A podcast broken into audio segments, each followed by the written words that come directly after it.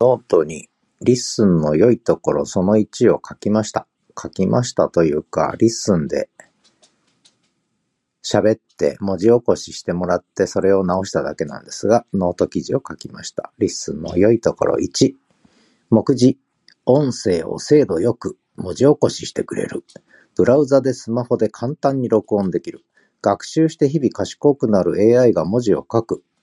開発者との距離がとても近く改善が早い。ポッドキャストという世界を一気に SNS 化した。有料エピソードの配信が可能になった。